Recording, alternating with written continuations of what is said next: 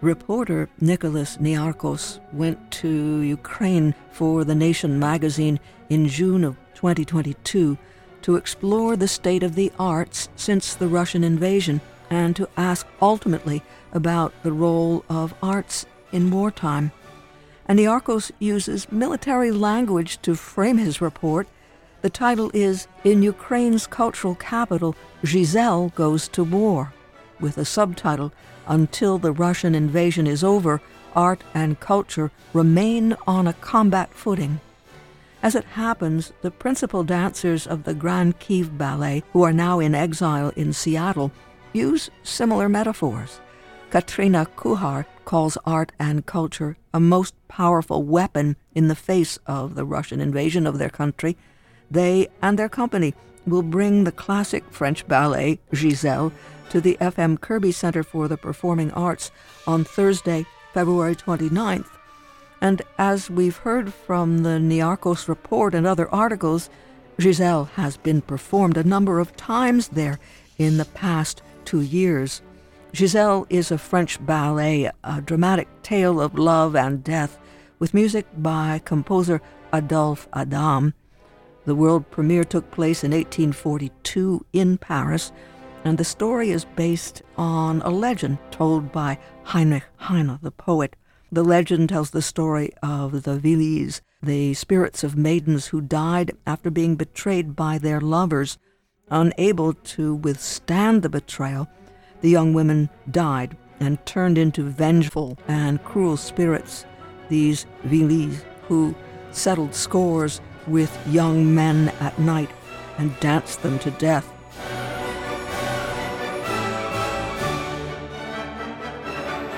We'll find, though, that while the Wilis are dancing their foes to death, these performers are dancing in the cause of living and life. We had a chance to speak by phone with Alexander Stoianov and Kateryna Kukhar, and while they didn't put their origin stories in these terms, we'll learn that each one, in a different way, was recruited, we might say, to the world of dance and who knew ultimately that they would be in a special kind of arts corps for a cause like this one. Alex went first with his beginnings in dance.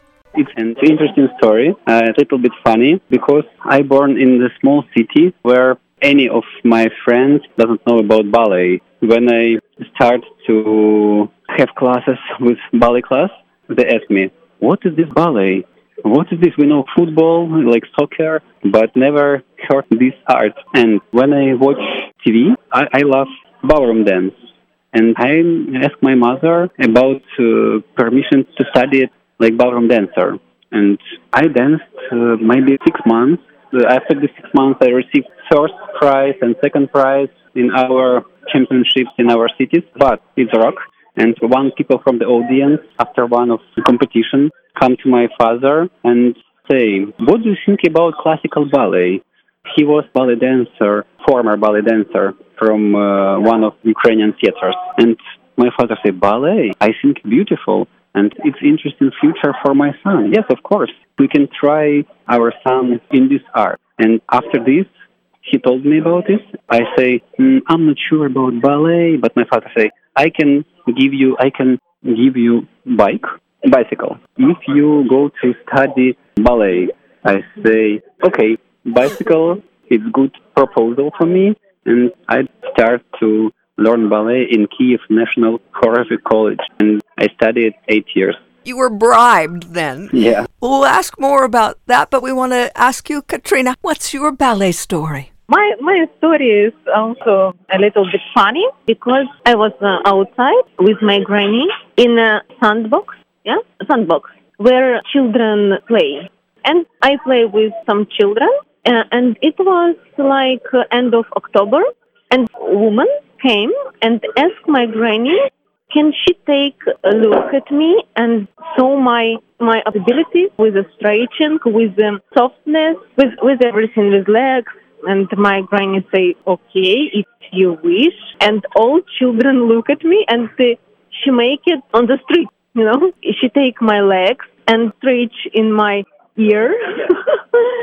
and next, she invite us in uh, gymnastic, sports gymnastic, in national Ukrainian gymnastic. And next day, I go in, and all group was ready. They start from September, but I just came, and uh, I have a big eyes because I can understand. I just came from uh, the street, and she gave me some chair, and one of my leg like right my leg going to the chair, left my leg going down to the floor, and take my hip and push me down on the floor. I, I was a little, I, I cry a little bit, tears going down, but I take all my inspiration. I go home and after I say, Mama, I don't want to be gymnastic. I don't want to, to do gymnastic. And my mother say, okay, let's go uh, to do ballet. And to be honest, for gymnastic, it's not for me, but they invite me in national gymnastic troupe. But we go into the ballet because my uh, my mother all she's life uh, she dream about to be a ballet dancer. That's why she really wanted to push me in ballet. Her dream. So you both started in different disciplines before you made it to ballet, ballroom, and and a little bit a day of gymnastics or so. Maybe you haven't been in the States long enough, but so many young people in the United States are drawn to ballet through the Nutcracker, Tchaikovsky's Nutcracker ballet. It might be a misperception, but do you notice since you've been here that perhaps ballet is more pervasive in Ukrainian society than it is here in the States? This is a really good question. And uh, in Ukraine, we have very cultural people because before the war, every time we have full stages, we have more than 20 performances every month in the National Opera of Ukraine, and every time it was sold out. And the Ukrainian people really love culture and really love ballet. And now also for our people air alarm it's not a problem. They still try to go to the theater. And i have one story. It was on december 2023 when Kateryna flew to kiev to perform in national opera of ukraine. Ballet Sylphid oh yes les Sylphides at this day it was six air alarms but she started to dance at 7 p.m presidential tip, and she danced just 20 minutes.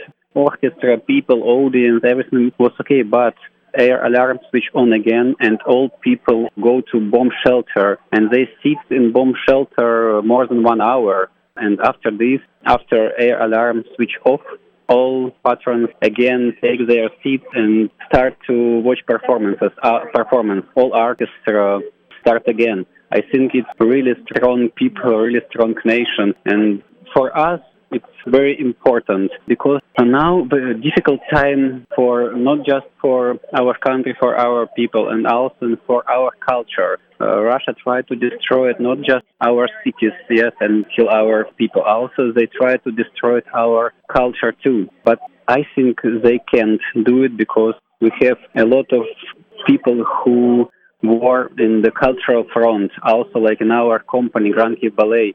Now it's our cultural front. That's why we, we never stop and we will dance more and more and we will popular, popularize our culture. We have collaboration also here in the United States with American dancers. This is some changes between our culture and this is really important. And I think Uh, United States, people from United States, Americans also have a very good and strong culture. And first, our tour here in United States was in 2023, 2024, with the ballet Snow White, and the audience want to see ballet. The the audience understands everything. They did this performance with artists together. Yeah, this is good. And you're bringing to us a beautiful French ballet, Giselle, and I wonder if you could tell us what the story might have to say to us today, Albrecht and Giselle. Yes, of course. Uh, Giselle is like Frank Sinatra. It's never die classic, and it will be always actuality. This ballet sensation for over 180 years, the ultimate dramatic love story. The legend uh, unfolds a tale of the Wilis, young unmarried girls who met tragic and due to betrayal by their lovers. And unable to bear the betrayal, the girls will die and transform into uh, vengeful spirits known as the Wilis who during the nighttime hours settled scores with young men by driving them into their deadly dance until death. And you know, the end of performance, it's very um, simple things. All sunrise, sunrise, and all bad and scary things disappear. And this is uh, like symbol for all our Ukrainian people about faith, about you will have a future, your children will have future and this is very important this is very important for us to touch to touch your heart to touch your soul to bring you some of um, emotional and share with you our our soul our story our maybe pain maybe emotional to give you something. Because for me theater it's like a church you came with all your problems, with all your things, with all your questions. And when you watch performances, you can live with artists like another life, another story. And your spirit like purified. Your spirit gets some air and you can go home with some good emotion, some answer inside answer. You can go excited. So you can create something new and find something inside yourself. You know, today one of the best home front weapon is Ukrainian culture for us. And I think art is the most powerful weapon. Kateryna Kukhar, principal dancer with the Grand Kyiv Ballet, and Alexander Stoianov, who is founder, artistic director, and principal dancer with the company, speaking with us in anticipation of their performance at the Kirby Center in Wilkes-Barre on Public Square, the FM Kirby Center for the Performing Arts, on Thursday, February 29th at 7 in the evening with the French ballet Giselle.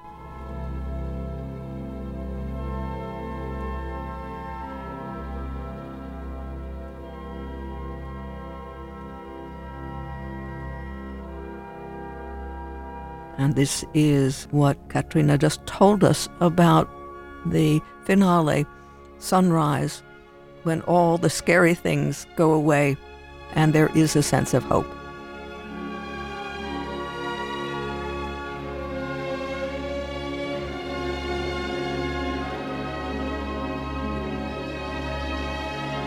The Grand Kyiv Ballet performing Giselle at the FM Kirby Center for the Performing Arts on Public Square in downtown Wilkes-Barre on Thursday, February 29th at 7 in the evening.